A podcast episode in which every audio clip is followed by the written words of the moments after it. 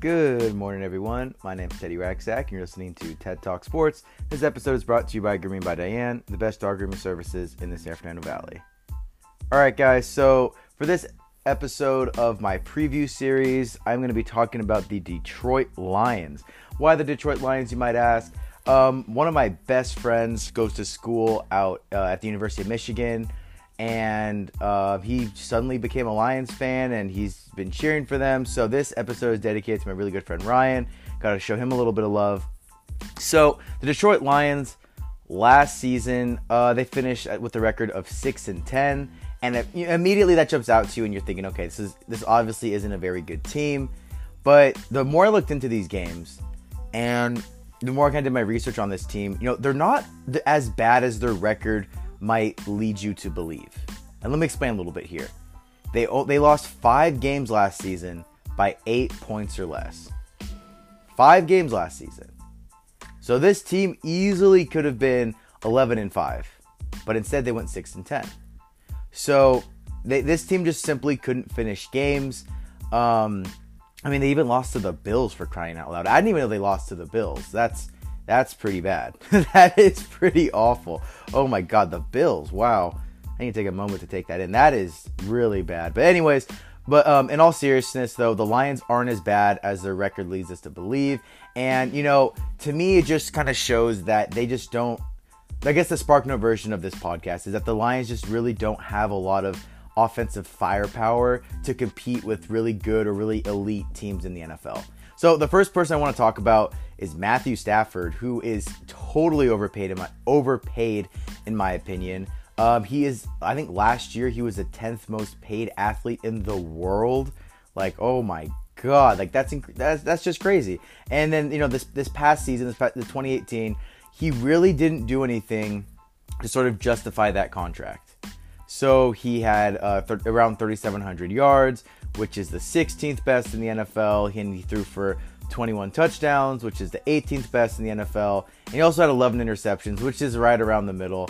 So I don't know. For, for me, Matthew Stafford, if you're going to be making that kind of money, you need to be producing a lot better because I, I just don't understand. I mean, I mean these, these stats are just so mediocre for for someone that's getting so much money. I mean, there should be this should be a robbery in the city of Detroit for, for what Matthew Stafford is doing because this is just this is egregious. This is this is absolutely awful. I mean, he's just putting up such poor numbers, getting paid so much money. Someone that's get, someone that's getting paid like that needs to be producing like Aaron Rodgers, Tom Brady numbers, like MVP caliber numbers, and he really just hasn't been able to do that. But the more we dive into this, yes, Matthew Stafford is underperforming but it's not 100% his fault. So the um, the Detroit Lions last year, so they lose Eric Ebron, and Eric Ebron really didn't do too well for them. And but suddenly he goes to the Colts, and he has Andrew Luck throwing to him. He's in a different system, and then he gets like 13 touchdowns. He looks phenomenal. But the the the Lions really never had a set tight end after that. So in the 2019 draft, they drafted T.J. Hockenson, eighth overall, which I think was way too early. Um, his stats, I mean, I, I, get it. Like you need a new tight end. You're trying to really space the uh, space the field, but it just didn't make a lot of sense. He didn't have any ridiculous numbers to get drafted eighth overall. I mean, he had 760 yards and six touchdowns, which is solid. But for an eighth overall pick, come on. I mean, they drafted they drafted T.J. Hockenson over guys like Ed Oliver, Jonah Williams, Christian Wilkinson, uh, sorry, Christian Wilkins, and I to me that just didn't make a lot of sense. I think I mean I think Jonah Williams would have been a really good pick because the I, I mean you got to protect Matthew Stafford or I mean and, and to be fair too, it, it, there wasn't really a lot of um a, a lot of choices in terms of you know the wide receivers and then the running backs in that department. So I guess he was one of the better options, but I think he got drafted way too early. I think that I think the Lions could have dra- uh, traded down and still got T.J. Hockenson. And on top of it too, which is something that we really have to d- talk about is the tight end. It's a dying position.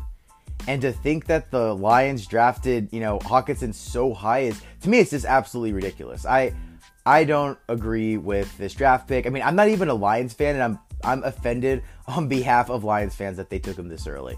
Um, Anyways, though, so the Lions, they, you know, their offensive line, it was it was very mediocre. It came in at 15th. It was ranked the 15th best offensive line in the NFL, and it just nothing really seemed to pop out. They just kind of finished in the middle of the pack in terms of uh, run blocking, in terms of pass blocking. So nothing really to talk about there. Um, but what I do want to talk about is their defense. Now, their defense was actually pretty good last season. When you think of the Detroit Lions, you think of a team that's not that good, but you know they're a very a very solid defense. They ranked the eighth best in uh, passing yards given up per game, and they ranked the tenth best for rushing yards allowed per game. So this defense is is more than serviceable. It's pretty solid. What it sounds like to me is that the defense is simply just being left out on the field for way too long. Because even if you have a really good defense, if you just if you leave them out on the field for way too long, they're gonna get scored on eventually.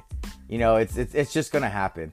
And um, but the one thing though I will say with the defense, if I'm gonna be super nitpicky, is that they they rank second to last in interceptions, so they don't really have a lot of ball hawks in the secondary. But you know, they're not giving up a lot of yards per game, so you know.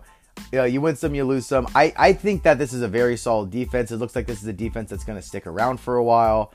Um, but yeah, but that, that to me that was very surprising when I was doing my research on the Detroit Lions. I really didn't expect them to have such a solid um, defense, but they they really do. Now, here's where we run into our biggest issues with the Lions. Yes, is Matthew Stafford underperforming? Yeah, okay, he's underperforming.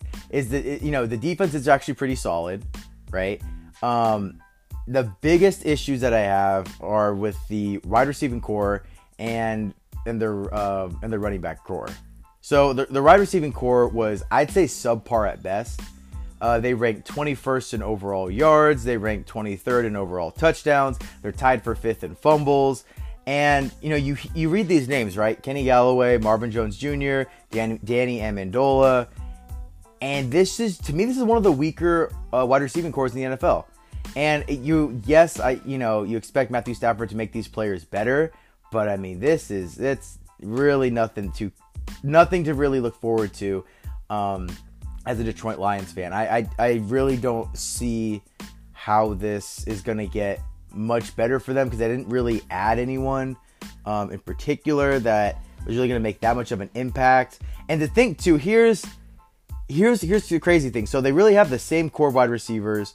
Um, now that Tate left Detroit, they really just when they lost Tate, when they lost Ebron, they really weren't the same team.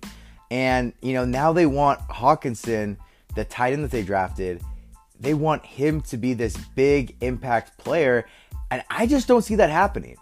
At least not right now. He hasn't shown anything to where. Now I'm not saying this is impossible. It wouldn't be totally ridiculous to, in a sense, uh, predict that you know he becomes a really good player. But that's a lot of pressure to be putting on, you know, your your tight end that you drafted, um, and, and considering the fact that it's a dying position. So I don't know. To me, this wide receiving core, it's it's it's very weak. I you know, so I think two thirds of the blame, to be fair, for the struggles in the passing game, have to go to actually let's say three fourths of the struggles in the passing game have to go to Matthew Stafford because you're getting paid that much. You we all know he's capable of playing a lot better. But then at the same time, I mean, that wide receiving core is just not doing him any justice. And on the other, I mean, and then another aspect of their offensive, um, of their on, on another aspect of their offense, you know, their running game, and their their running game was just it was pretty dismal last season. It really wasn't anything to get excited about either. You know, last season they ranked 23rd in rushing yards, 24th uh, in rushing touchdowns, and they also ranked 28th in yards per attempt. And you know their running backs this upcoming season should be Kerryon Johnson, Theo Riddick, and C.J. Anderson. I think Kerryon Johnson is is I maybe the bright spot, but he's still not someone. I wouldn't put him up there as a young um, running back that I'm that I would look forward to, like a Phillip Lindsay or someone like that. And C.J. Anderson's a good backup. Uh, I saw him a lot when he played for the Rams. He's a very good downhill runner. But the way I see the the way I see this running back core is that there's virtually no threat out of the backfield. If I'm a if I'm a defensive coordinator and and I have to say, okay, I need to get if I'm gonna let try to let Kerryon Johnson beat us, I'd feel very comfortable with that. because none of these names really pop out to you. None of these names really scare you. Um, yeah, and then it's just, and I, I'm really surprised I didn't really want to address that issue either. I thought that that running back that from Alabama, totally forgetting his name, um, Josh Adams or something like that. I, I'm sorry, I'm totally butchering his name. But anyways, um, you know, I thought that would have been a nice piece because the, the run, you know, the Lions haven't had a solid running back in a while, and it's you know it's, it's all that's also putting a lot of pressure on Matthew Stafford. So there's a little bit more to the tale with this whole Matthew Stafford fiasco.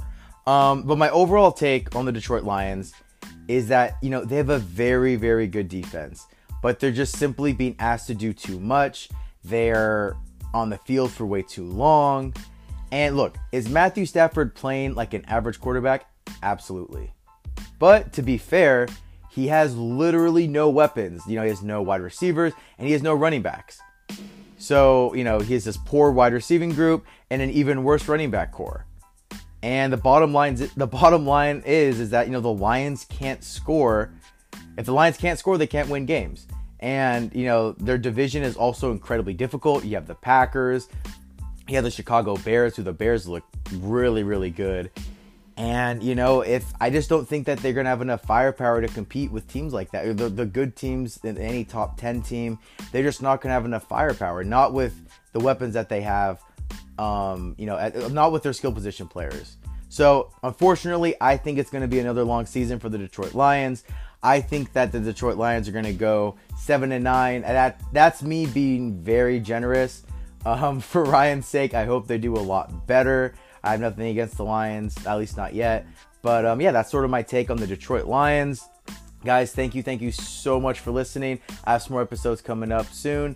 And yeah, so my name is Teddy Racksack, and this has been TED Talk Sports.